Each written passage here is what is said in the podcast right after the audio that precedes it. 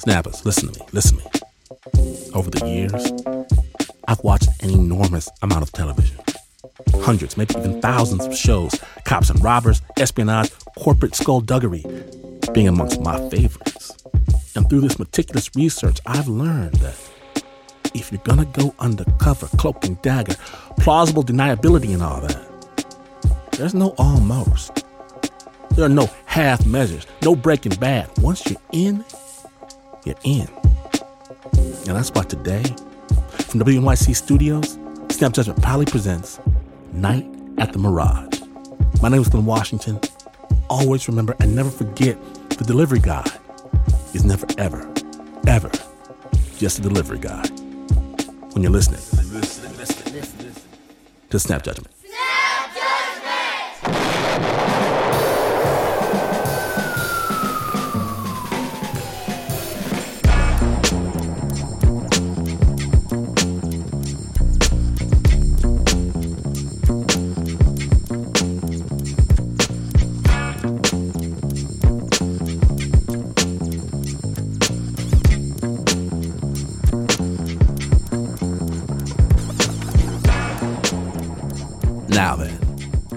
Might imagine, our first story begins in the big city with brash young reporter Zay Smith, who's working for the Chicago Sun-Times. Snap Judgment.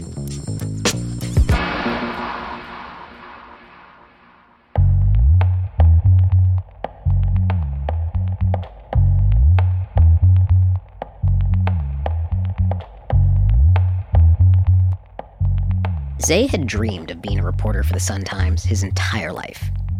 And in 1977, he was still a cub reporter, a rookie, stuck covering the suburbs. But then, one night, he was in the office, working late. It was in the evening, and I was uh, uh, working on a story when suddenly I was called into managing editor Stu Lurie's office. And if you're called into the office late at night, it's I was worried that this was not good news. Didn't know what it might be. But Stu's first words, and he was smiling when he said them. He said, "Zay, have you ever, have you ever waited tables?" And I said, "Yes."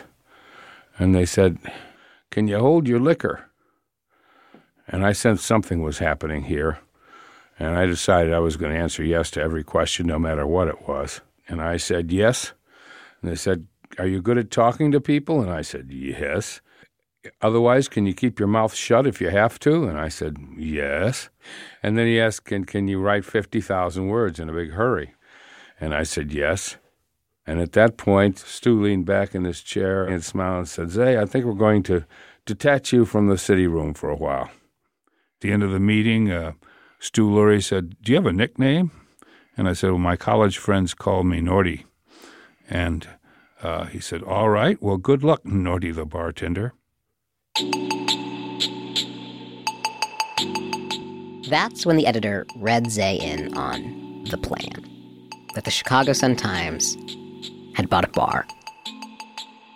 And the story needed a second reporter to work with Pam, and, and I said yes.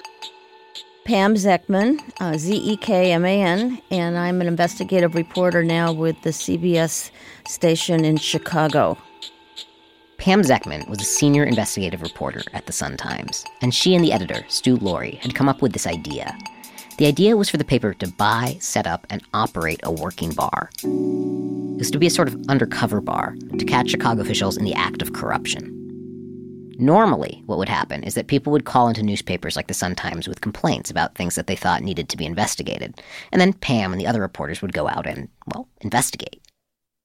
But one of the mo- one of the most difficult tips that we got was tips from small businesses that said that they were sick and tired of having to pay bribes to all kinds of inspectors that would demand payoffs and keep coming. It never ended. In other words, a city inspector would come to an establishment like a restaurant and say, Oh, geez, you're out of code. What can we do? And then shake them down for a little money. And to be clear, this wasn't something that just affected a few businesses, it affected thousands. People would say everyone does it. It's systemic. You'll never be able to do anything about it. It's just the Chicago way. And we wanted the tipsters to go public with us, and they wouldn't, understandably, they would not. And that's when Pam and her colleagues came up with the idea. Well, what if we buy a bar? And this was back in the day when a newspaper could afford to buy a bar. No sooner had they made their grand plan than they realized exactly how unprepared they were to buy, manage, and run a bar in the middle of Chicago.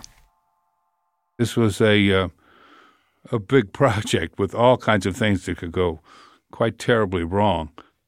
My biggest fear was that we would have something terrible happen in the bar, and um, that it would become a horrible mistake.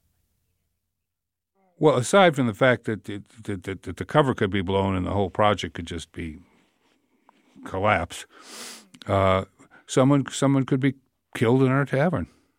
I mean, it's a tavern. It's a tavern in Chicago, with you and you're always careful.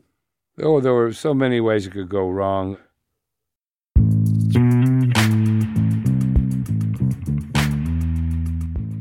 First, they partnered with an investigator from the Better Government Association named Bill Recktenwald to help them run the operation. The second is, duh, they hired a bartender. They figured they needed at least one professional who could pose as the owner. His name was Jeff Allen. But like them, he was new to the ways of the Chicago bar scene. Then came the third order of business to actually find a bar, preferably one that wasn't sparkling clean and up to code. We looked at dozens of places, tried to find a bar that was in our price range. We were looking for a place where we could conceal our photographers. Finally, they found 731 North Wells Street. I remember very well one of those moments in life you remember, corner of Wells and Superior, parking my car, not really knowing quite what I'd be called upon to do, opening the, the uh, screen door and going in. There's a bar along the left, some booths on the right, and a jukebox, and this is a shot and a beer kind of place. Most important of all, from the get go, it had a lot of obvious violations. There were drain boards behind the bar that were rotting. There were bar sinks that dumped water directly onto the floor. There was a pool of water in the basement that we thought had uh, maggots in it. It looked like maggots. There were electrical wires hanging down from all sorts of places. One of the toilets didn't flush. In other words, it's the perfect place for, for, for what you wanted to do. It was wonderful. And incredibly, the owner said in five years he'd never been cited for a single violation. We couldn't believe it.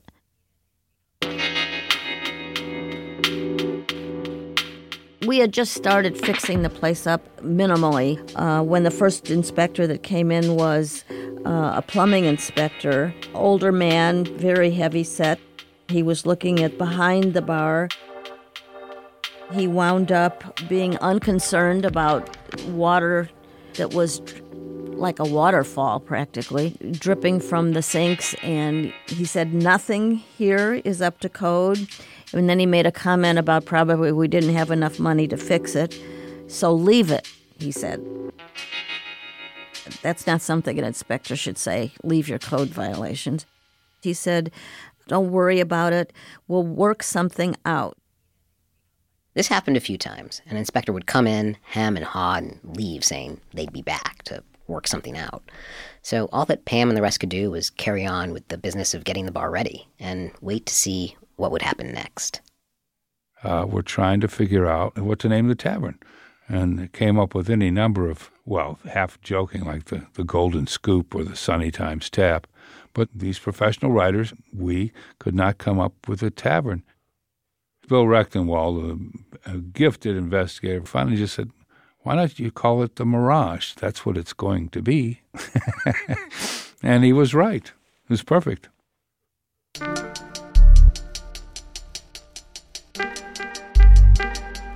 Um, do you remember? Tell me what you remember about opening day. Fear. I did not expect that we would have a lot of business in the neighborhood that we were in. I was wrong. I mean, on opening day, I was having trouble pouring beer, and a customer had wound up giving me a lesson in pouring beer without having it foam and out of the glass and gave me a pat on the back and said, That's very good.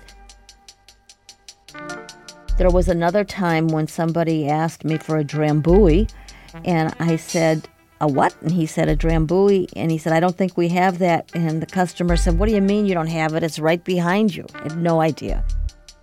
One guy came in one morning and wanted a shot and a beer, and I poured the shot in the beer. But even before the bar opened, they also had had to figure out how to find graft and they had no idea how it worked. How would inspectors ask for handouts? What words would they use? And how are they expected to hand over the bribes exactly? What the owner is supposed to say is, isn't there some way we can avoid this aggravation? That's a key word in Chicago. That sentence has been spoken so many times. Isn't there some way we can avoid this aggravation? At which point you start negotiating.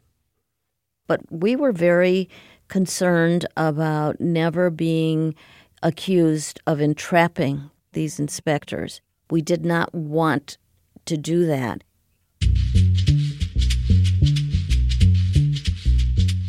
In order to avoid entrapment, uh, and if you have an inspector who's obviously fishing for an envelope of money, we just stood there like the like the dumbest kids on the block. We, we didn't make a move to the point where some of the inspectors were almost, could tell they were almost frustrated having to move this thing along, and get their payoff. We looked like just dumb beginners, which is what we were. We weren't going to say, well, can we pay you off in order to ignore the violation? Mm. That was absolutely not going to happen. We needed to either have them ask for the money or hint that they wanted the money. Uh, the language and dance of the game was, well, we really want to work with you, and oh, you're nice people, and we want to help you, and things like that. But they didn't know the dance, they didn't know the language. But luckily, they had found this accountant. He was straight out of Central Casting. His name was Phil Barish.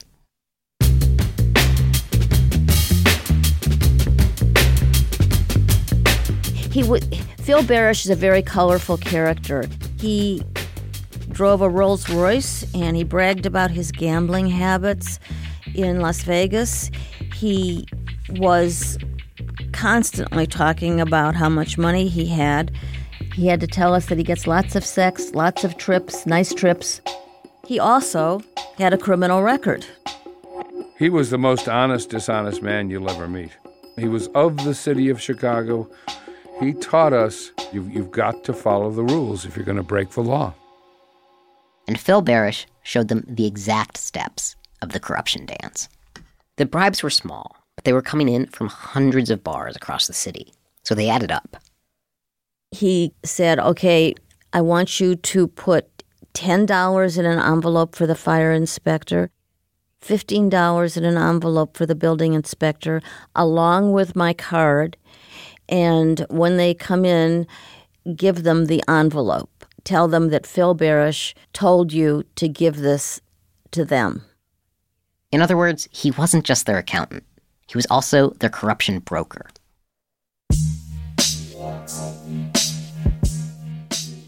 That was extraordinary because that was a easy way to get ourselves into the corruption angle without being accused of entrapping the inspectors. So the photographers climbed up into a hidden loft, positioned behind a fake air vent, and they waited.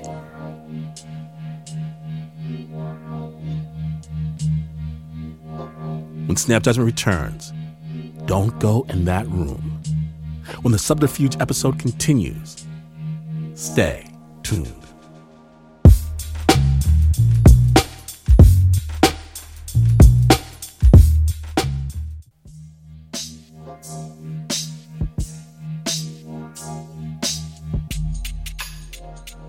Welcome back to The Snap.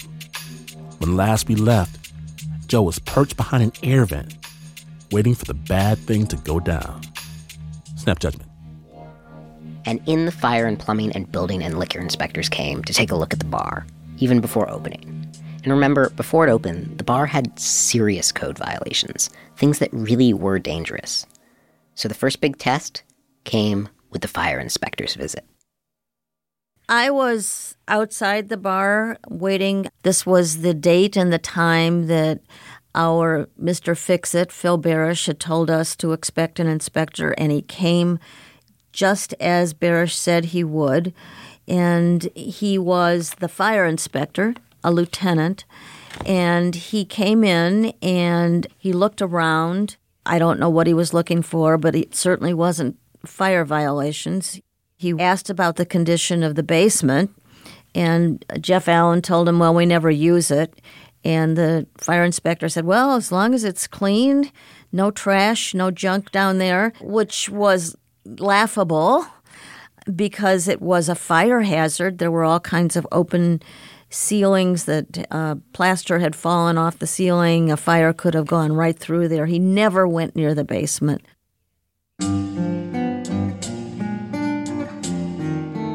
And then, out of nowhere, he started talking about how much he liked beer and how he loved, loved beer. And it got to the point where we thought that maybe what he was hinting at was that he wanted beer or a keg of beer as his payoff.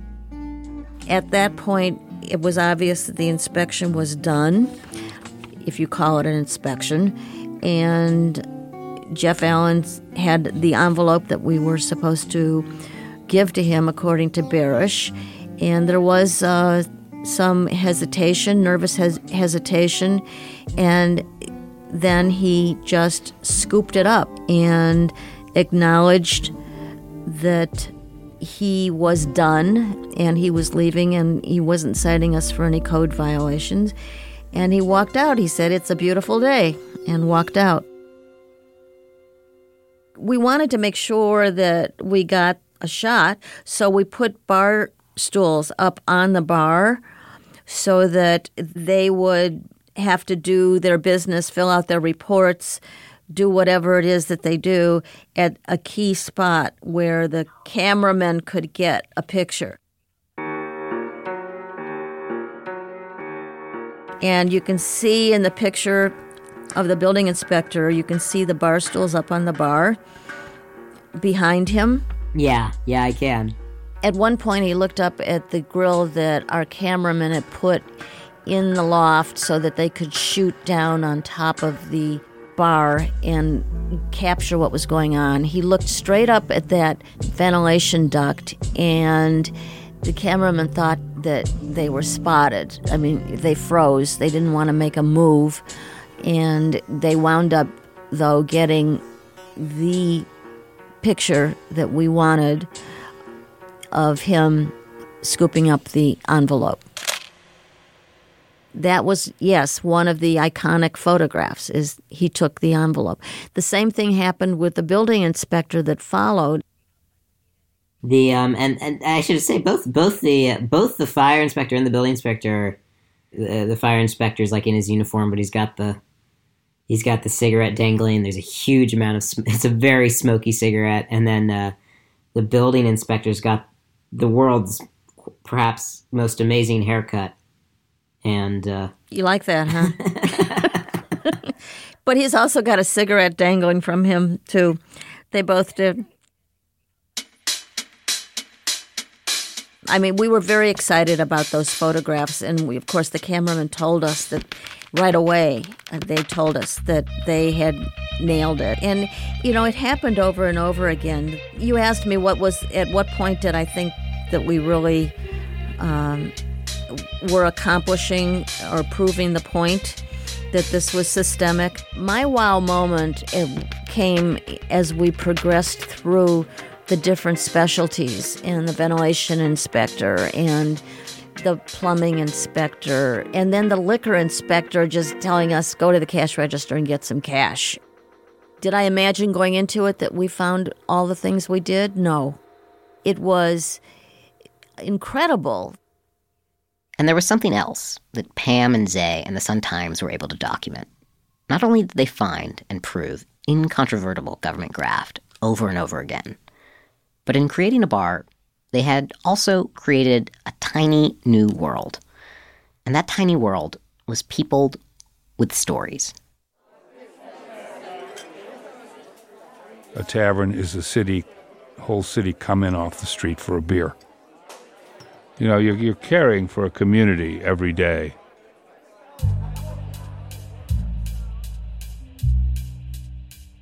There quickly grew this cast of regulars at the Mirage.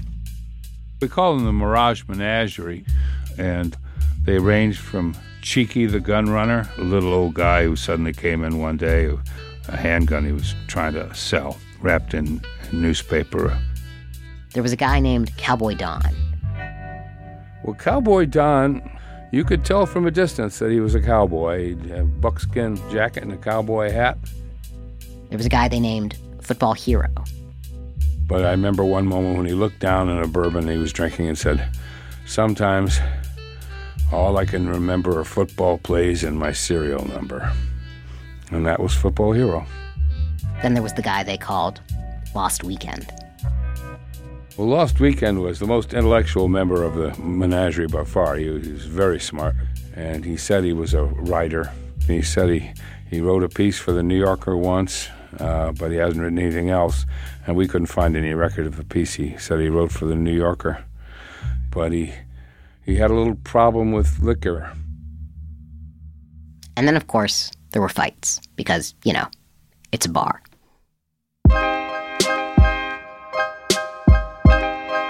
There had been a full blown barroom brawl. And what happened was it started with a simple argument about can I dance with this girl? And that developed into a fist fight, and suddenly everybody in the, everybody in the place has a reason to punch out the person next to him. And we had a guy smashing the beer bottle repeatedly on the bar trying to get it to break, and it wouldn't do it the way it would in the movies. Everything settled down, and then we noticed that there was an old tippler sitting quietly in one of the booths, and he had somehow managed to remain unnoticed, sipping a martini throughout the brawl. And he just said, Can I have another drink? The service in here is terrible in our bar, we had a jukebox and a pinball. Uh, our pinball was an Evel Knievel pinball. And one night, I looked up from the bar because I heard some commotion at the pinball, and there was this young fellow just shouting at the pinball machine as he played, You scurvy dog, I hate you. I, I had to go over and check out the scurvy dog, uh, and, and I made his acquaintance and found out that he was a young man who uh, just about turned 22, very respectable young man, but he had this thing about pinball machines. And he couldn't rest until when he met a new pinball machine, he could not rest until he'd beaten the high posted score.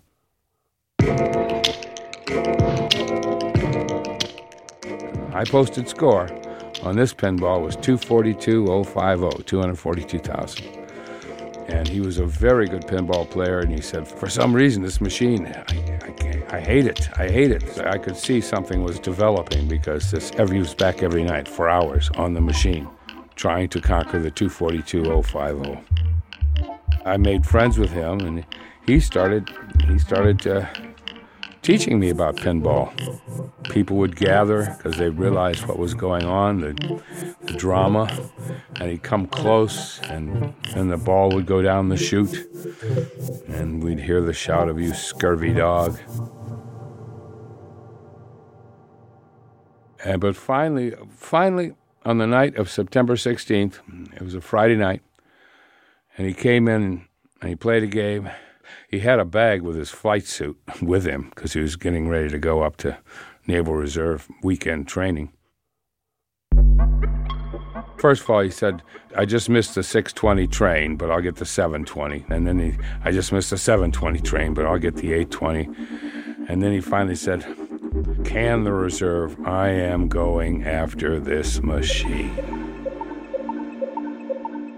And so he did And a crowd gathered, and he went after it and lost, and went after it and lost.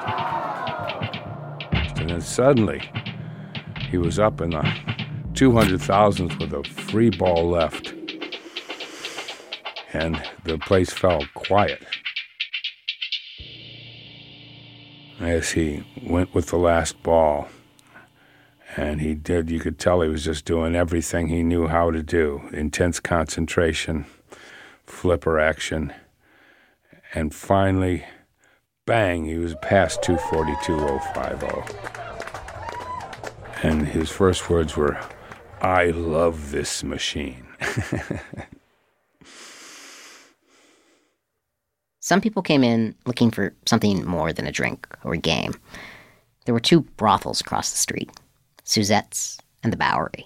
And one of them, the Bowery, let's just say the girl the girls were not well treated.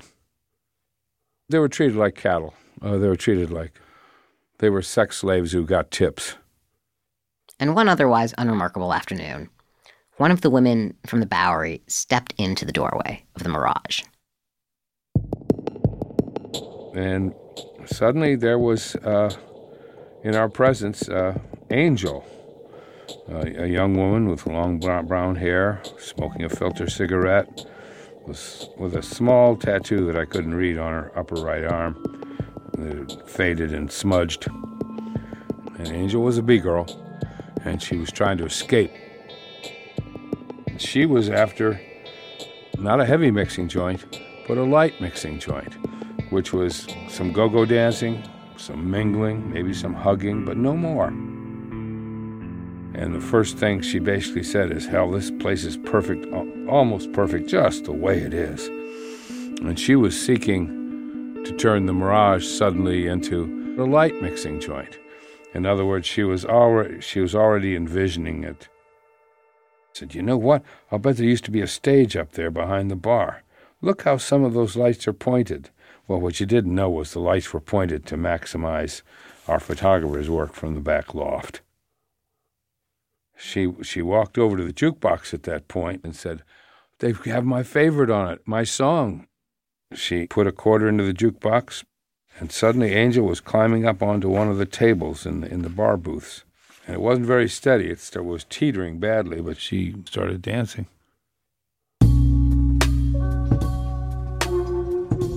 even though we pretty much told her this is not the way we were prepared to go, she started dancing just to show how well she could dance. It was her tryout, it was her big chance. Angel would come in a few more times after that, always pitching the same idea, the same angle. I was feeling uh, an immense sadness because a good way of putting it, she was trying to escape, and whether she was successful over the long term, I couldn't tell you. Uh, we never saw her again. I go back to the line. It's a city coming off the street in need of a drink. I think that's what I would have found on any number of neighborhood taverns. And it would have been quirky in the sense that people are quirky. But the Mirage was never meant to last. Once they had their story, it was time to close the doors and say goodbye to the menagerie. finally closing up, you know, we wound up having to take down some of the decorations we'd put up. It was uh, not depressing. It was the end of a huge, huge effort that had gone successfully and a huge sense of relief and of accomplishment in, in what we had done, but there was so much more to do. There was one last hurdle. They had to write the story. We ended up, when I it came time to write it, which was quite a moment, suddenly have said to yourself, my goodness, I have to write this now. Uh, uh, the pile of memoranda was taller than Pam. But you asked me whether I felt scared at the start of the project. If I felt scared at all, I felt scared at this point. There's an old saying in our business if you've got a good story, tell it. If you don't have a good story, write it. Uh, this is a good story. All I had to do is tell it. Three months later, on January 5th, 1978, an article appeared on the front page of the Chicago Sun-Times. It looked like any other tavern in the city. The beer was cold, the bratwurst hot, but the Mirage 731 was never quite what it seemed. I was down in the city room and the papers came up and uh, hot off. Well, you know, it's always hot off the presses. It's actually wet off the presses because if the papers are anything off the, or at least out of the press run, they're a little wet. But uh, the papers came up, and after one story, I, I walked. I was walking down what we it was place a row of desks in the city room we call Murderers Row because the columnists were in a row, and they were all reading the Mirage story because the papers had just come up, and they all looked at me and gave me a thumbs up, and I thought, gee, that was nice. They really liked it. That was terrific. And I later found out they were giving me the thumbs up because I got the word ass into the paper.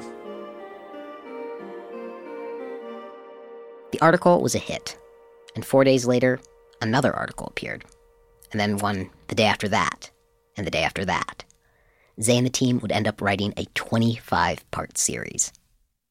It became like a soap opera. People were buying the paper and sitting there and reading it on the train and following it very closely. And it went from the corruption to the tax skimming to the vendors to the features and the characters in the bar. And it turns out, while the mayor and city council might be able to duck one bad article, a 25 part series is a little harder to gloss over. In the next election, the mayor was voted out of office, although Zay says it wasn't all thanks to the Mirage. The blizzard of 79, which paralyzed the city in ways that it, it became obvious the city was not delivering services, and they say that that was the one two punch corruption, uh, yeah, it's corrupt, and now the mayor wasn't even able to keep the streets plowed, and that's why he went down.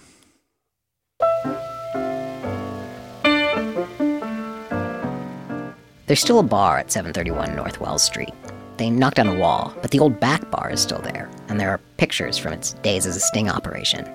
I still have in my closet a Mirage jacket uh, and uh, t shirts that say I inspected the Mirage. And we have I have matchbooks uh, that uh, we had made for the Mirage. The night the Mirage closed, there was a wrap party. All the reporters went the fake bartenders, the real bartender, the photographers who had been cooped up in the ceiling boards, and even some members of the menagerie showed up. And we were part of it. We were members of the menagerie. Those are, they were generally good people that I enjoyed knowing.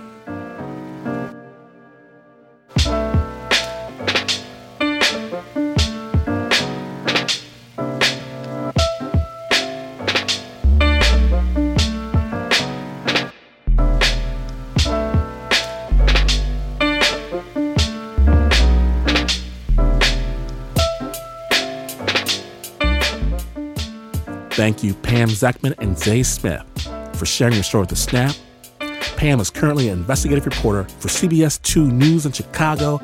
Zay Smith. He's worked as an investigative reporter, a foreign correspondent, and as a humor columnist. Find a link to his work, including his book about the Mirage, his humor column, and a new novel, all on our website, snapjudgment.org. The original score is by Leon Morimoto. That piece was produced by Joe Rosenberg and Anna Sussman.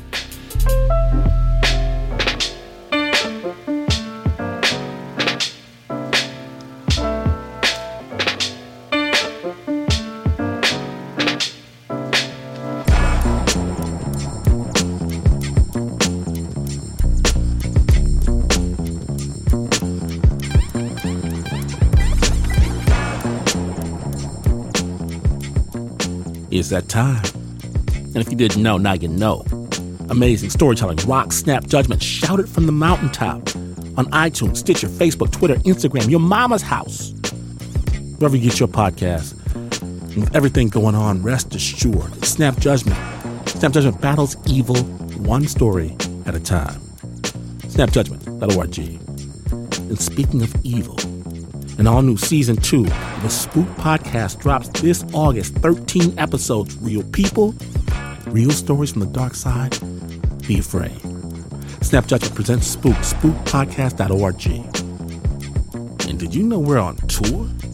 We might even be coming to your city this fall. Who knows? Stranger things have happened. See the magic yourself. Snapjudgment.org. And even though this is not the news, no way is this the news. In fact, you could hide from the bad guy in the secret closet, only to discover that it locked from the outside. All that, and you would still not be as far away from the news as this is. But this is WNYC.